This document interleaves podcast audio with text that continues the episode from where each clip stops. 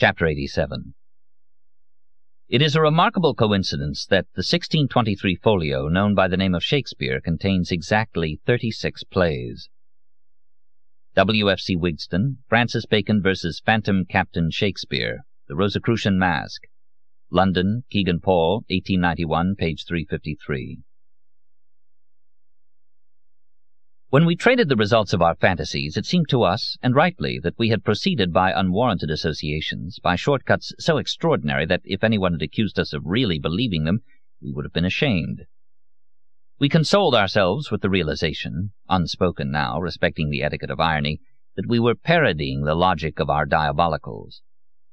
But during the long intervals in which each of us collected evidence to produce at the plenary meetings, and with the clear conscience of those who accumulate material for a medley of burlesques, our brains grew accustomed to connecting, connecting, connecting everything with everything else, until we did it automatically out of habit. I believe that you can reach the point where there is no longer any difference between developing the habit of pretending to believe and developing the habit of believing. It's the old story of spies. They infiltrate the secret service of the enemy, they develop the habit of thinking like the enemy, and if they survive, it's because they've succeeded. And before long, predictably, they go over to the other side because it has become theirs. Or take those who live alone with a dog. They speak to him all day long. First they try to understand the dog, then they swear the dog understands them. He's shy, he's jealous, he's hypersensitive. Next they're teasing him, making scenes, until they're sure he's become just like them, human, and they're proud of it. But the fact is that they have become just like him. They have become canine. Perhaps because I was in daily contact with Lia and with the baby, I was, of the three, the least affected by the game. I was convinced I was its master. I felt as if I were again playing the agogo during the rite in Brazil.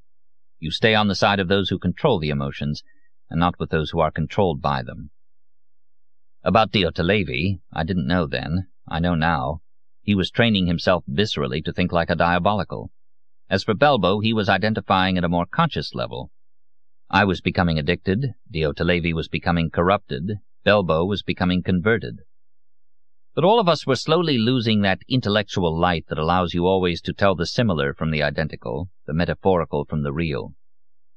We were losing that mysterious and bright and most beautiful ability to say that Signor A has grown bestial, without thinking for a moment that he now has fur and fangs.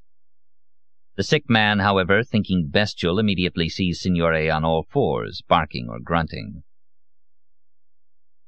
In Diotalevi's case, as we would have realized if we hadn't been so excited ourselves, it began when he returned at the end of the summer. He seemed thinner, but it wasn't that healthy thinness of someone who has spent a few weeks hiking in the mountains. His delicate albino skin now had a yellowish cast. Perhaps we thought, if we noticed at all, that he had spent his vacation poring over rabbinic scrolls but our minds were on other things. In the days that followed, we were able to account also for the camps opposed to the Baconian.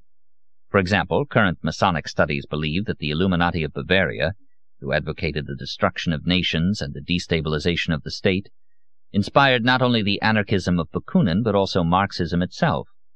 Puerile. The Illuminati were provocateurs. They were Baconians who had infiltrated the Teutonics, Marx and Engels had something quite different in mind when they began their manifesto of 1848 with the eloquent sentence, A spectre is haunting Europe.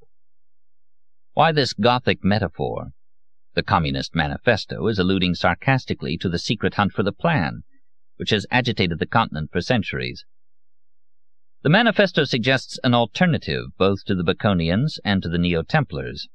Marx, a Jew, perhaps initially the spokesman for the rabbis of Gerona or Safed, tries to involve the entire chosen people in the search. But then the project possesses him, and he identifies the Shekinah, the exiled people in the kingdom, with the proletariat, and thus betraying the expectations of those who taught him, he turns all Messianic Judaism on its head. Templars of the world unite. The map to the workers. Splendid. What better historical justification for communism? Yes, Belbo said, but the Baconians also run into trouble along the way. Don't think they don't. Some of them set out for the superhighway of science and end up in a blind alley. At the end of the dynasty, the Einsteins and the Fermis, after hunting for the secret in the heart of the microcosm, stumble upon the wrong invention. Instead of telluric energy, clean, natural, sapiential, they discover atomic energy, technological, unnatural, polluted. Space-time, the error of the West, Diotalevi said. It's the loss of the center, vaccine and penicillin as caricatures of the elixir of eternal life, I added. Or like that other Templar, Freud, Belbo said, who instead of probing the labyrinths of the physical underground, probed those of the psychic underground, as if everything about them hadn't already been said, and better, by the alchemists. But you're the one, Diotalevi objected, who is trying to publish the books of Dr. Wagner. For me, psychoanalysis is for neurotics. Yes, and the penis is nothing but a phallic symbol, I concluded. Come, gentlemen, let's not digress, and let's not waste time. We still don't know where to put the Paulicians and the Jerusalemites. But before we were able to answer this question, we came upon another group, one that, not part of the 36 Invisibles, had nevertheless entered the game at quite an early stage, somewhat upsetting its designs, causing confusion. The Jesuits.